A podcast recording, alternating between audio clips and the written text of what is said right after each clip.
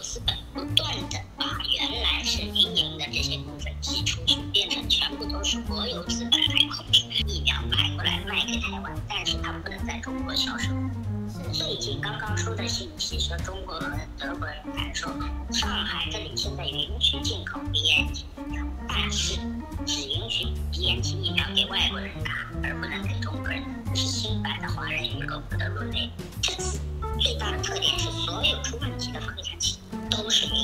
不是我有。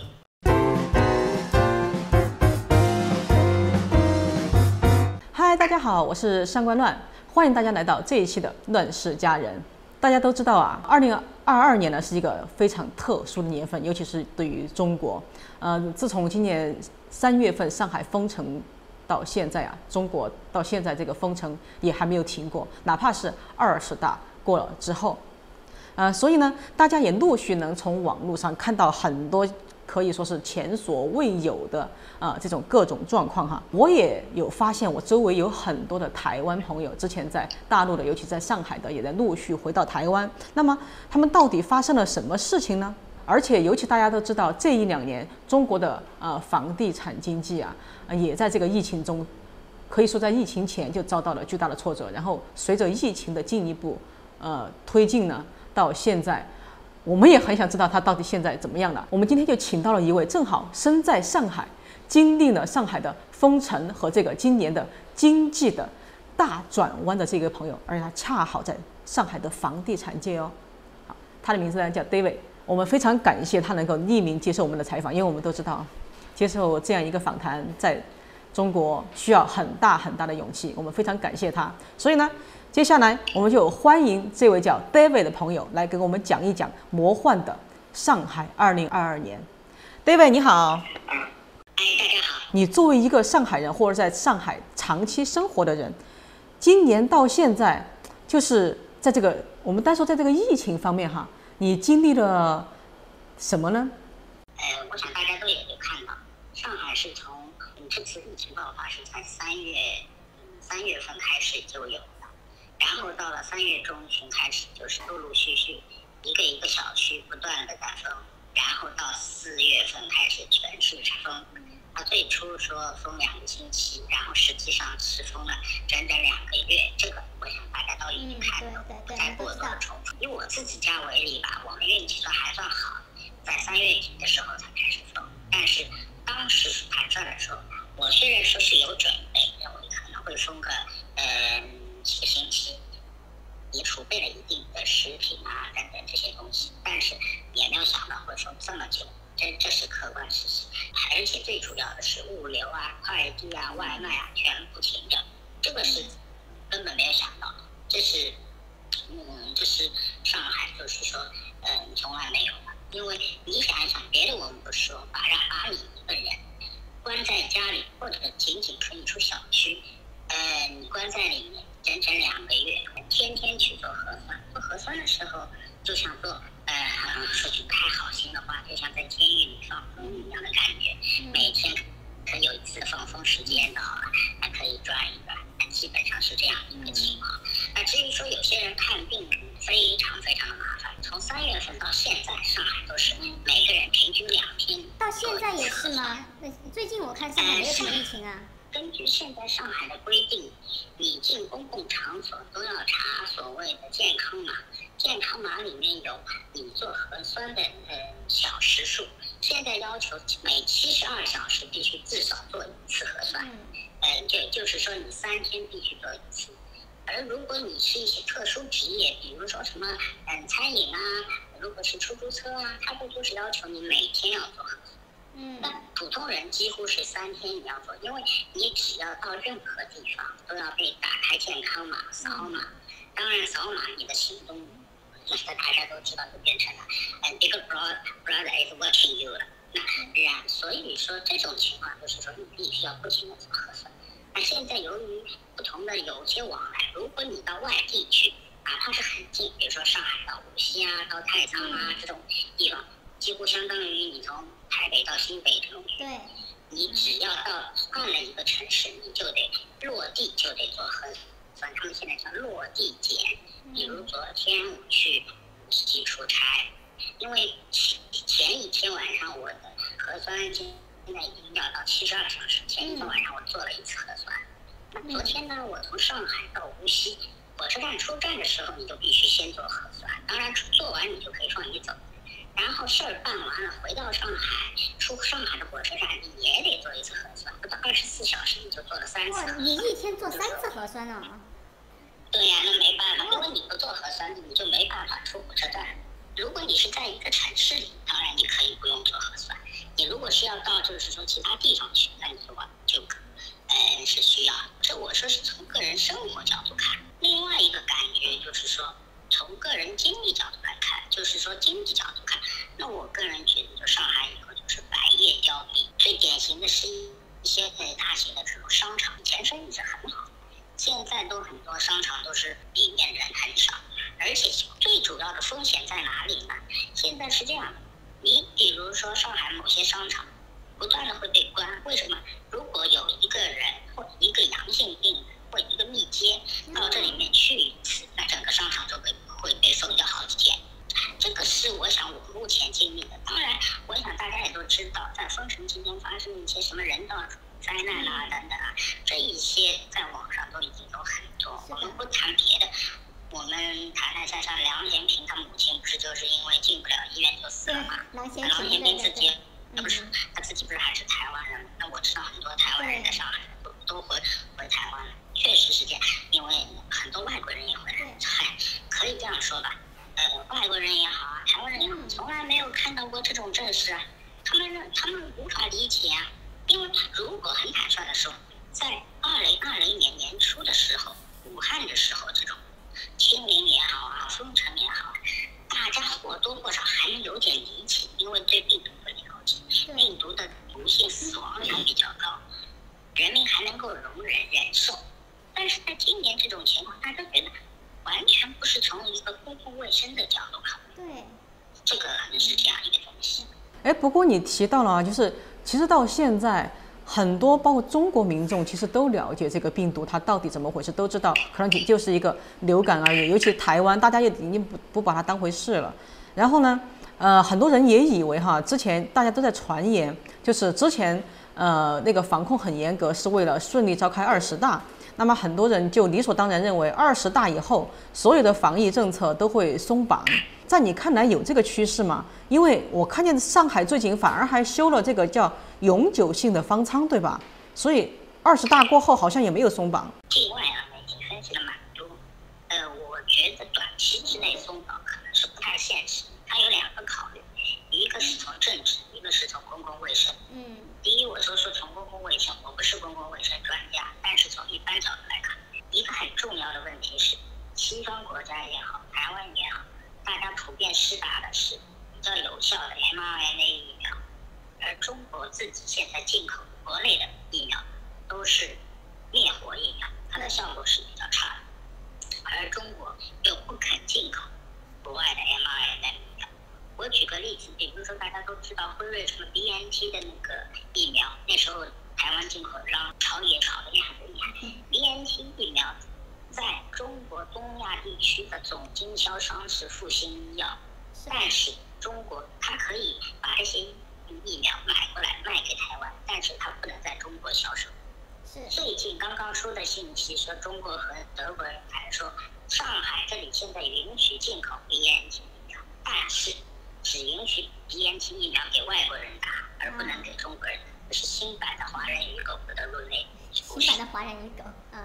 我想很大程度上是出于一种利益考虑，因为这个进口你要知道，如果要满足全国人，那要几十亿剂，它这么大的利益，中国被这种利益集团给绑架，所以说它没有办法进口这种有效的 mRNA 疫苗。这是我认为的从呃公共卫生角度看。嗯。第二个问题。毫无疑问是从政治角度看，嗯，呃，很坦率的说，我我说一下，清零政策不是中国独有的，在这个疫情真疫情刚刚爆发的时候，台湾、日本、韩国、新西兰等等这些国家，大家实际上实施的也是一种清零政策。台湾虽然没有封城，它其实采取的是一种封岛政策，也就是说把整个岛给封起来，你外面的人进来都要隔离，你出去你也不容易出去，单纯说清零。开始也嗯，并不是说是一种错的政策，因为那个时候病毒大家不了解，死亡率比较高，那只有这种用这种方法是相对能够呃安全的。客观讲，台湾也是通过这种清零方式，那种最高峰的这种死亡的这种这时候的病毒，它都度过了，没死多少人。但是现在的情况与当时不一样，现在新的病毒的传染力是这么强大的传染力，而这么低的死亡率的情况下，再实施清零政策，那其实就是不现实的。那为什么还实施清零呢？我想大家都清楚一点，当初习近平说，现在他这个防疫是他亲自部署、亲自指挥。你把他的这个所谓执政的这个绩效程度，呃，还有所谓的政治上叫什么的社会主义制度的优越性和清零政策绑在一起了，对，也就是骑虎难下，下不来，这是政治考虑。嗯，然后呢，你说到二十大这个问题，当时很多人说二十大后会放松，那前段时间也有人说，后来就前几天国务院开了会说又是要坚持动态清零，那我觉得可能很多，嗯，有。有几个原因吧。第一，我认为在明年的两会之前不不可能放，因为呃很多台湾朋友不知道，二十大现在选解决的是中国共产党党内的，就是说的中央委员会的人选、政治局的人选。那明年的两会是政府机关的换届，明年的这段时间，也就是说现在等于是党是换届，但是政府这个还没换届，那要在明年的呃两会就以后。呃，这个新一届的政府产生这段时间，恐怕要完全放松，我认为是不现实的，这是一个。第二个问题是，本身秋冬季节就是一个呼吸道传染病高发的季节。我们别说有现在有新冠，以前这时候不是流感啊、肺炎啊高发的季节。所以说目前松绑也不太现实。嗯。至于说它会不会？就两会下去会不会松绑？这个我不做判断，但我认为 近期之内看不到放松的希望。就明年两会以后，你是觉得也难说，对吧？也难说，只是说两会以后有这就像说，我不想就是传任何的这种政治八卦，我只是说认为两会以后有可能。嗯，我听说今年上海封城以后啊，嗯，至少我看到的很多台湾人。啊，他们是觉得啊太可怕了，然后回台湾了。然后关键是很多上海人呢，你就是以前我们说的呃中产阶级，尤其是以前觉得那种岁月静好的中产阶级，都已经决定润了，就是说要要移民了。你周围就是有这样的例子吗？呃，很坦率的说，中产阶级都是想润是想润，但是其实呃多并不多。那我自己有一个亲戚，是我算是我阿姨的女儿表妹，他们。当时一家呃就移民加拿大，是用投资移民方式，但是她老公留在上海，她带着她的女儿在加拿大，她女儿读书，老公在国内夫妻分居，这种情况也蛮多。但是很坦率的说，中产阶级不像那种呃我们财务完全自由的人，那些人是想走就走。但是中产阶级真正想移民，还是有很大的难度，并不是很多。原因有几个方面，一方面嗯很坦率的说，就没钱，没那么多钱嘛。很多中产阶级，他是从事的那一些，呃，所谓的服务业，或者说是一些专业岗位，比如说律师啊、医生啊、老师啊等等。他可能学历各方面都不错，但是存在一个很大的问题是，他离开了中国到国外，他可能就没有办法用这种方式来谋生的。你比如说是律师也好，医生也好，我们不谈外语的问题。你中国的学历，外国本身就是不承认。一个中国医生到国外去，他的医生执照就没有了，他要重新考的。同样的道理，律师啊，去搞法务、法律工作的，也是同样的道理。这对他们来说，确实也存在一个问题。其实某种程度上说，嗯，现在如果出去，要么就很有钱的人，要么就说是那种偷渡啊、比较穷的人出去，他反正到外面去打工，对，反正什么都没有。反而中产阶级是有这个，就是既不能豁出去。或者也不能，也没有条件，眼眼皮不抬就可以出去那种。这个确实是一个最大的问题。因为上海其实一直是中国出入境最大的国门之一嘛。但是我在 Twitter 啊，还有其他地方，经常有看到这种传言，就是现在上海对出入境的管制很严格，就是很多中国人，就是即使他拿到了国外的签证，也出不了国，那个护照出境的时候会在上海被挡下来，是真的吗网络上的传言。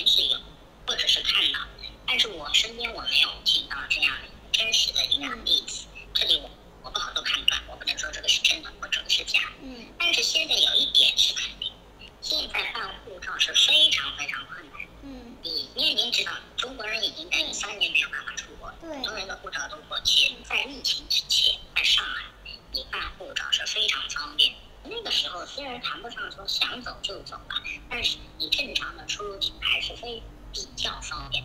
现在最大的问题就是你刚才说的，能不能出境，有了办了签证以后能不能出国这个问题，我不敢确认。但是有一点可以确认，就是办护照非常困难。他现在的逻辑是非必要不出境，境外都是病毒，他的逻辑就是这样。当然了，深层次的逻辑，我认为并不完全是这样什么情况。前办护照，你只要拿着你的身份证、户口本，正常情况你就去办，我自己，然后就出来了。现在可能他还要你什么？你比如说你要问你到外国去干嘛？你旅游旅游旅游不行，现在非必要不出境，旅游是非必要的啊。那你探亲或者是你商务，你要对方要有函件过来，对方同意吗？对方邀请这些东西以前都是不存在。一九年爆发疫情以后到现在，基本上的这个国门是处于一种主要关闭的状态。因为如果你看看中国对境外的这些航班，几乎现在的每天的航班是相当于以前的大概只有百分之几。但现在的逻辑是国外都是病毒，只有中国是最干净的。前几天啊，正好中国那个前三季度的这个 GDP 增长数据，呃，统计出来了。现在整个2022年前三季度，全中国的这个 GDP 增长率是百分之五，当然离他年初的这个目标百分之五点五啊是差了啊蛮大一截。然后我们看到很有趣的就是，这个上海前三季度的同比增长竟然是负的百分之一点四，但是呢，第三季度啊还是成为全中国的 GDP 全那个全国第一。然后你好像在上海的一个房地产企业，而这个房地产企业我们知道近近三年来变数比较大，我就想知道你的这个你们所在的企业受这个经济的影响怎么样？就是企业的运营啊各方面有什么变化？裁员了吗？我先说说经济情况，中国这种统计局的这种经济数据是否真实，这个我不好做判断，大家都很清楚。国内目前来说，就是说它的一些政策导致中国可以这样说吧，最赚钱的几个行业都遭到了毁灭性的打击。嗯以前这样说吧，最赚钱的那些行业是什么呢？一个是金融行业，当然这个因为是涉及国家垄断，这个还过得过去。第二个是房地产，第三还有是互联网行业，包括像阿里巴巴、腾讯啊、京东啊这些互联网，包括互联网商业的这些行业。那还有一个就是像教育培训行业，这几个行业是第一是嗯是比较赚钱的，第二是能够吸纳大量劳动者就业的。第三，给劳动者给劳动者的薪资都是相当比较好的。那这几个行业里面，教育培训被官方译制文件彻底给灭了，对，所以说导致了几万几几十万人都是这种大学生的这种。原来因为它确实是一个很好的吸纳大学生的一个呃，就是说一个行业，而且它的工资给的都是不错的，导致了很多大学生都失业。教育行业彻底给灭了，其他国家是不敢想象的。你觉得你能想象台湾或者是行政院出一个文件把一个行业给彻底灭了吗？那这是不台湾可能的。台湾不可能发生。第二个大家都知道就是互联网行业，互联网行业从打阿里巴巴、打腾讯啊等等开始这样打，包括打滴滴啊，因为它也是互联网平台的这些平台公司。那这些公司现在的情况是什么呢？大量的收缩，裁员都是按几万人、几万人这样来裁员。而这些行业是什么呢？是收入非常高，就是相当是相当高的，它的年薪基本上都可以达到平均的年薪也能够在三四十万以上，甚至嗯，对，嗯，百万都不稀奇的，这个是互联网行业。你这样的打击导致了中国的那些所谓的中产阶级、中高收入的人大量减少，而这些人又是中国所谓的买房的一个主力。嗯，这是这里面是就是连锁反应，其实，对，房地产行业拐点是什么？拐点是在二零二零年的时候，嗯呃，当时政府出了，就是说是央行，呃，银监会出了三道红线的政策，要求房地产企业在剔除预收款之后，就是说有三道红线，就是为了控制你的呃债务问题。它现在当时是这样一个政策：一个房地产企业剔除你预收款后，资产负债率不能超过百分之七十。净负债率不能超过百分之百，现金短债比要大于一。那这三个指标，它划定房地产企业，如果你三个指标，呃，这三个指标都没踩中，是绿的；踩中一条红线是黄的；踩中两条是橙的；踩中三条是就是说是红的。那对于一些负债率高的企业，其实你就丧失了再融资的能力。这是房地产这个行情被，嗯，就是说现在被严重打压的一个拐点，就是很多地产企业丧失了融资能力。那我想大家都知道，房地产企业是一个高负债的，它需要两个渠道：一个要销售，可以通通过卖房子回款；第二，通过融资。这两个是非常两端。由于现在中国政府这些政策导致，很显然人家就没有钱来买房，是的，销售出现问题。第二个问题就是它的融资没有办法正常融资。这次最大的特点是，所有出问题的房地产企业。都是民营，而不是国有，或者说我们说中国的国企分两类，一类是叫央企，还有一类叫地方国企。它几乎没有什么国企或者是央企或者是地方国企这种，因为他们的融资管道是正常，而民营企业的融资管道几乎都嗯都已经堵塞。其实这个就好比一个人的血液，融资和销售。你把一个人的血都变成，如果一个人的血是血栓了，那你说这个人还活得了吗？同样的道理，地产企业现在出的问题就是这个，这两个问题就是销售不足，融资融不到，那导致了这个企业迅速的，就是说会呃，要么迅速完蛋，或者说迅速的，就是说有一比较大的危机，是这样一个情况。你们企业的话，就是大概能可不可以透露一下，就是在这种背景下。出现了什么变化吗？变化还是很大。现在地产企业，您您要知道，中国房地产的从业人员，它是一个很漫长的一个产业链，不是光房地产行业，就是说房地产开发商，还有上面的建筑呃施工设计，整个这样一个行业，反正至少要有百分之三十到四十的人要失业。我们自己的公司现在经过几轮裁员，大概也有百分之裁员了才近百分之四十。哇！那在的人可能收入也有一定的下降，这样的一个情况，具体多少呢？我有很多有些人都会下降百分之三十到，嗯，收入也会下降百分之三十。可可以透露一下造成的一个结也有。原来原来我在呃在没有这个危机之前，平均每个月的收入，我说的是人民币，人民币基本上税前是是在三万。但是到手是因为还要扣掉社保啊、公积金啊等等这些钱，收入到手要两万两万五不到一点。那现在的话，可能到手只有呃，才薪资从三万降到只有两万多，所以到手只有一万一万五到一万六左右。哇，这个也降了。对。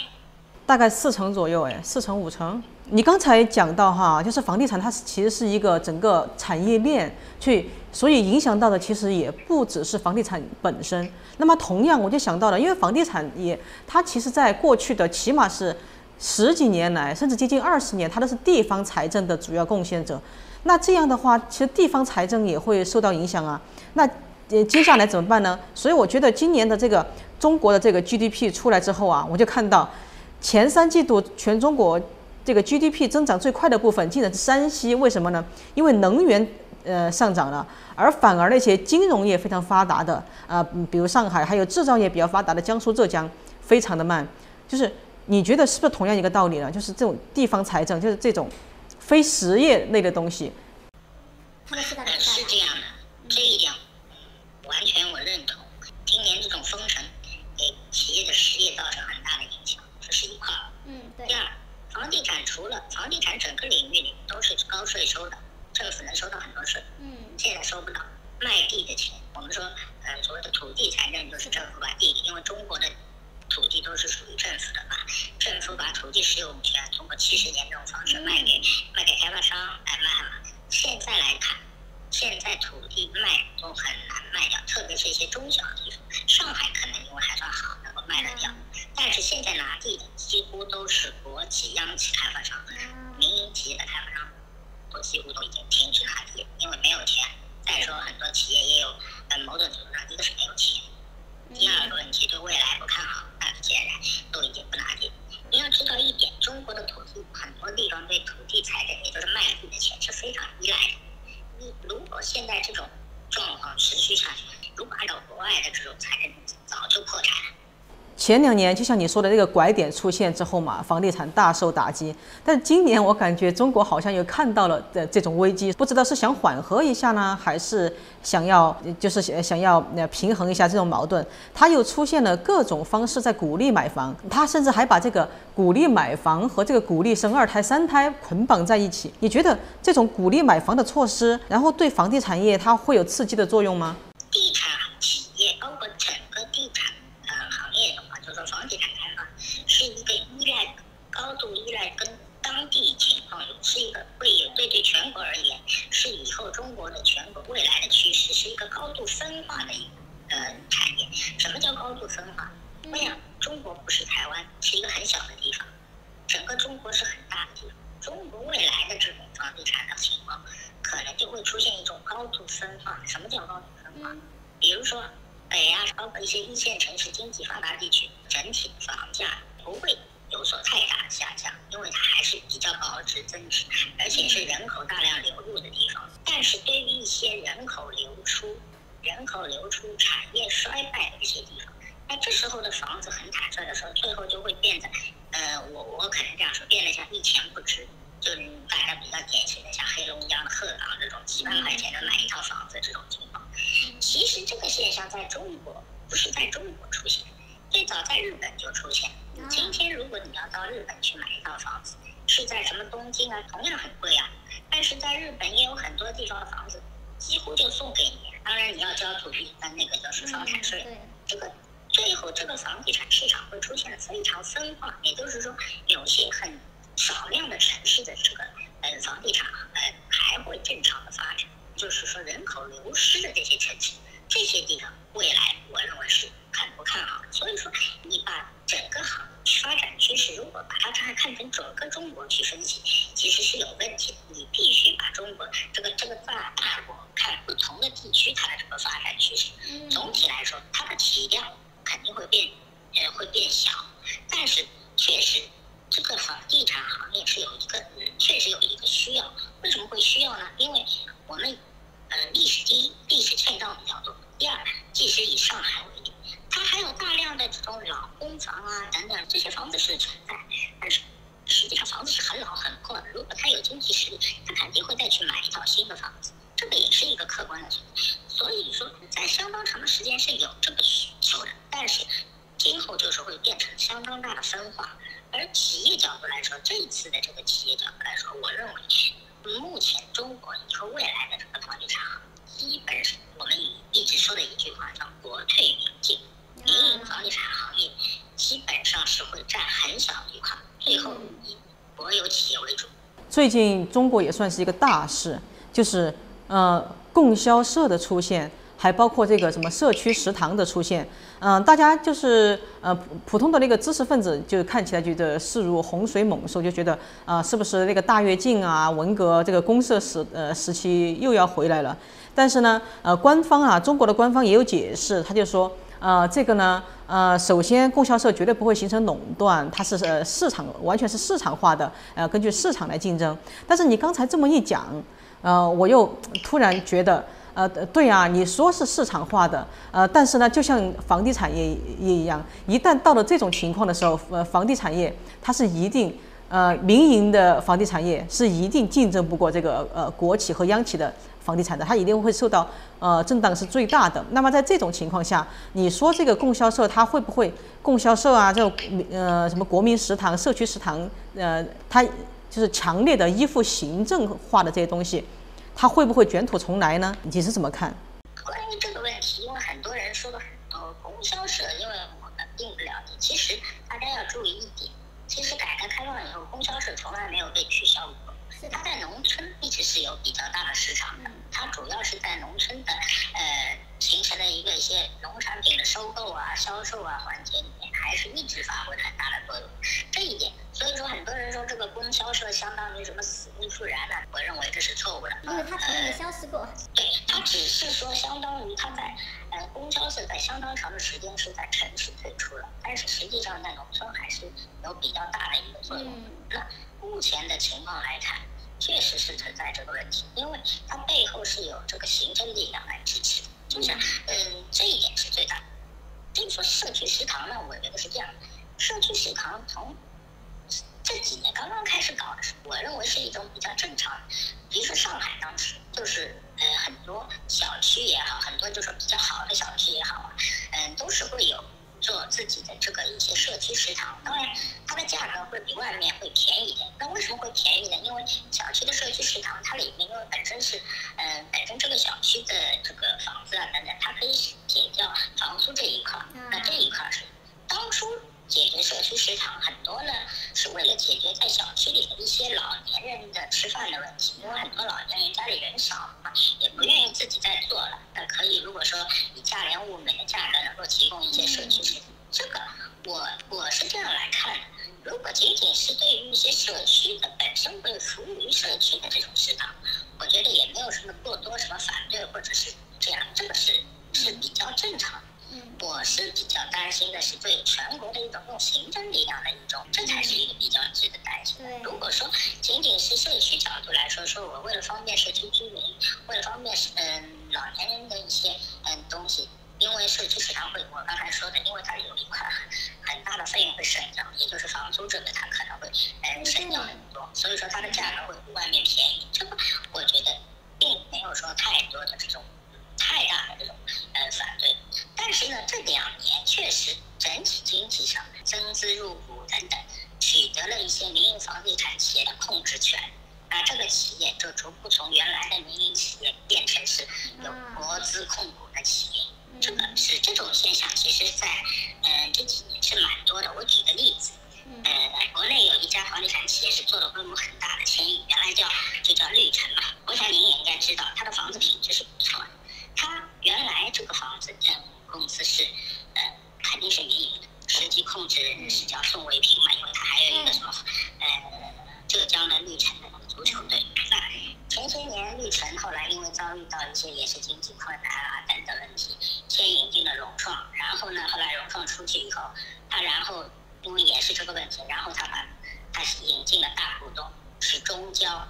那现在绿城后来宋卫平那些人的股权基本都退干净，现在绿城的实际控制人就是中交，中交集团，中交集团是是央企，也就是说绿城这个公司由原来的是私人老板控制，变成了由央企控制，变成了央企下面的一家房地产公司了，其实也就是相当于国资间接的控股，这种情况是比较多的。万科当时股权争议的时候，它现在的大股东已经变成了深圳地铁，而深圳地铁是什么？深圳国资委全资控股的，那实际上也就是万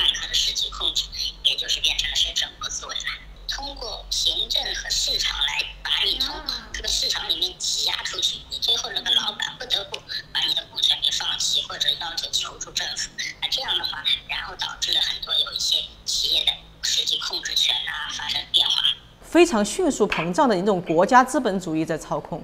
对，现在最大的问题是，中国很多人认为中国是像毛时代的变化，我个人并不完全认为。很大程度上，中国是一种就是国家资本主义。对，一个新的国家通过国有资本，国有资本不断的把原来是民营的这些部分挤出去，变成全部都是国有资本来控制。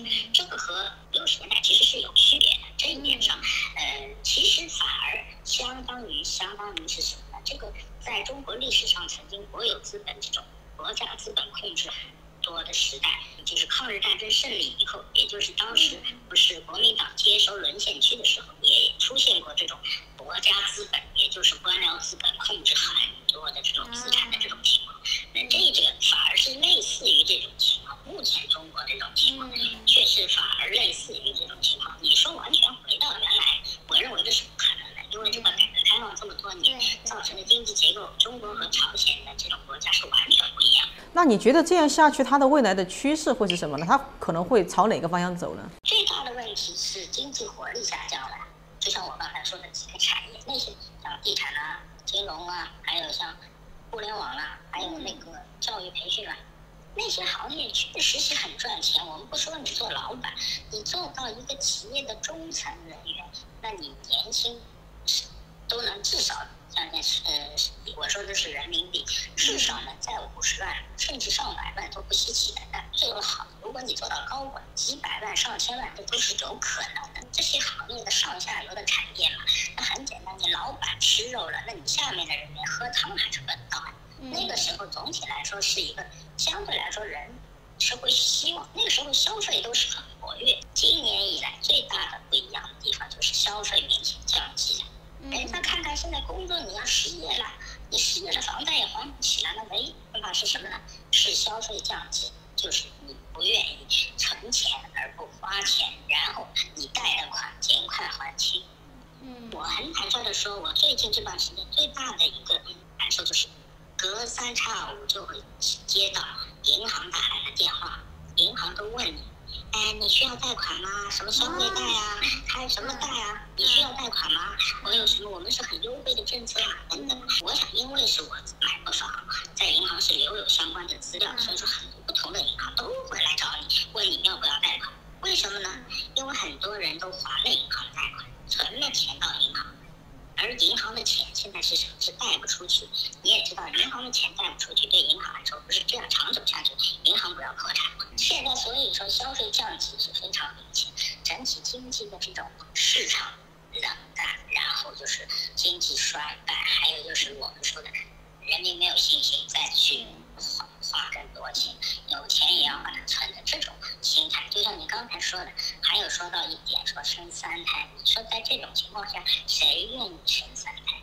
我是这这个我很坦率的说，你你把呃我们作为就是说呃城市中产阶级也好，受过高等教育的也好，你生一个孩子，最起码说我要给这个孩子带来一些希望，给他一个比较好的生活环境。嗯那你觉得现在中国这样的孩子生生在中国，真的是对孩子是负责的吗？我觉得真的是看不出来。对所以说很多人甚至不愿意生孩子。呃，就是整个国家资本主义，那对中国来说是一个国进民退。那么在这个过程中啊，我就想知道这个，我听说现在外资就是撤离上海也挺明显，我不知道你有没有感觉到？嗯，这个我没有明显感觉，但是有一点是很注意的是，因为不断的风控造成了外资这个产业它的那个供应链的问题。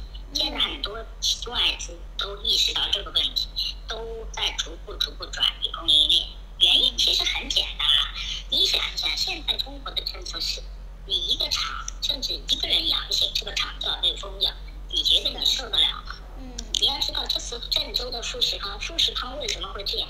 其实富士康是享受特殊待遇。你一个人阳了，他只要把你阳的人去呃隔离，但是你的生产线还能不停，而其他企业很多是做不到的。那嗯当时在上海，上海因为现在疫情基本正常，上海当时采取的什么措措施呢？把把员工封在所谓的封在厂里，所谓的封闭管理，这没用啊！生产东西是需要物流的，物流如果你都断了，你这样的就是说，因为现在这次的不断的各地不断的风控措施，你的物流、人流、财流你没法正常流。那那你觉得这些外资企业把这些企业放在上海，放在中国，他觉得他能放心吗？虽然我不认为这些企业都会撤资，这也不现实，因为中国的呃产业配套啊、劳动力成本啊，还有说这方面都是还是有优势的。但是他们至少说会把相当，至少说像不会把所有的蛋放在这个篮子里，这一点肯定是的。特别是一些呃相对来说依赖对劳动力价格更敏感的一些行业，因为上海现在劳动密集型行业还不算太多，所以说还好。在像长三珠三角啊，那里就是比较普遍的。最近那个德国总理访华，然后呢就获得了这个 BNT 在中国销售给外国人的这个呃呃这个权利。这马斯克啊，就是在上海封城最厉害的时候，特斯拉也没有停产过。然后呢，马斯克呢也因此一直在坚持继续在中国的投资。你认为就是这个德国总理的访华和这个马斯克的坚持投资，他会是嗯某种参考的指标吗？就是说，是不是受不了成本变动的外资会呃撤出，但同时可能也有一些这个他可能会吃到红利的这个外资，反而会继续进来。这个是不是就是我们所理解的中国所说的双循环的结构呢？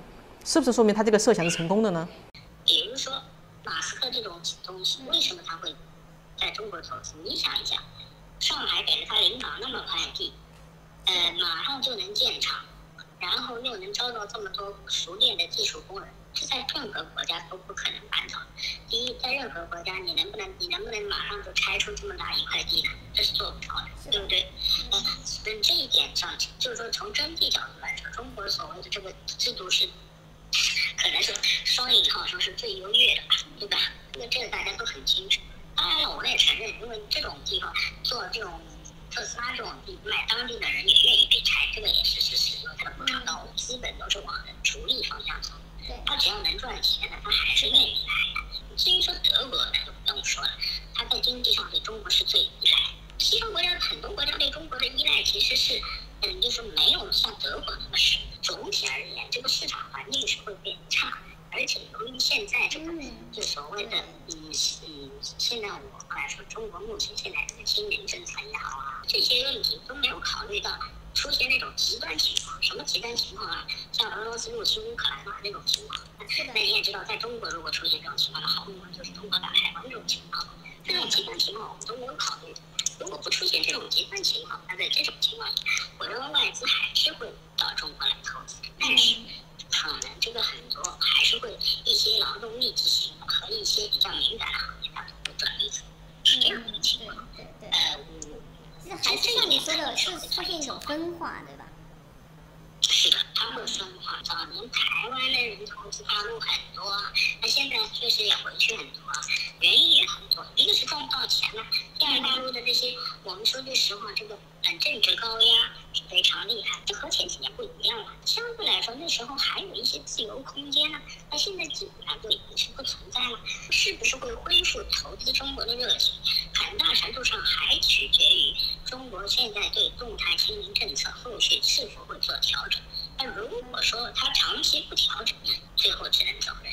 那如果到了明年的一个时间，它逐步会调整了，那我觉得这种国外对中国的投资还是会有所增加的。就是说明年的杭州的亚运会到底是怎么办？中国第一放弃了亚洲杯，亚洲杯不办了。第二，亚运会从今年九月份说推迟到明年九月份，你办亚运会，你是按照冬奥会这样全封闭的办，还是按照现在国际奥委会也好，亚奥理事会要求放开的办？这是一个非常大的指标。因为我了解，因为我也有其他举措了解的情况是，之所以会杭州亚运会会推迟，有的一个原因是中国要求办这个亚运会还像办北京冬奥会那样，所谓的全封闭的办，但是亚奥理事会不同意这么办。那这个疫情总体来说已经平稳了，你没必要这么干。所以说，我认为一个指标就是明年的杭州亚运会它到底是怎么办？如果亚运会说基本是放开的办，那说明它的动态清理在到那个时候会有所调整。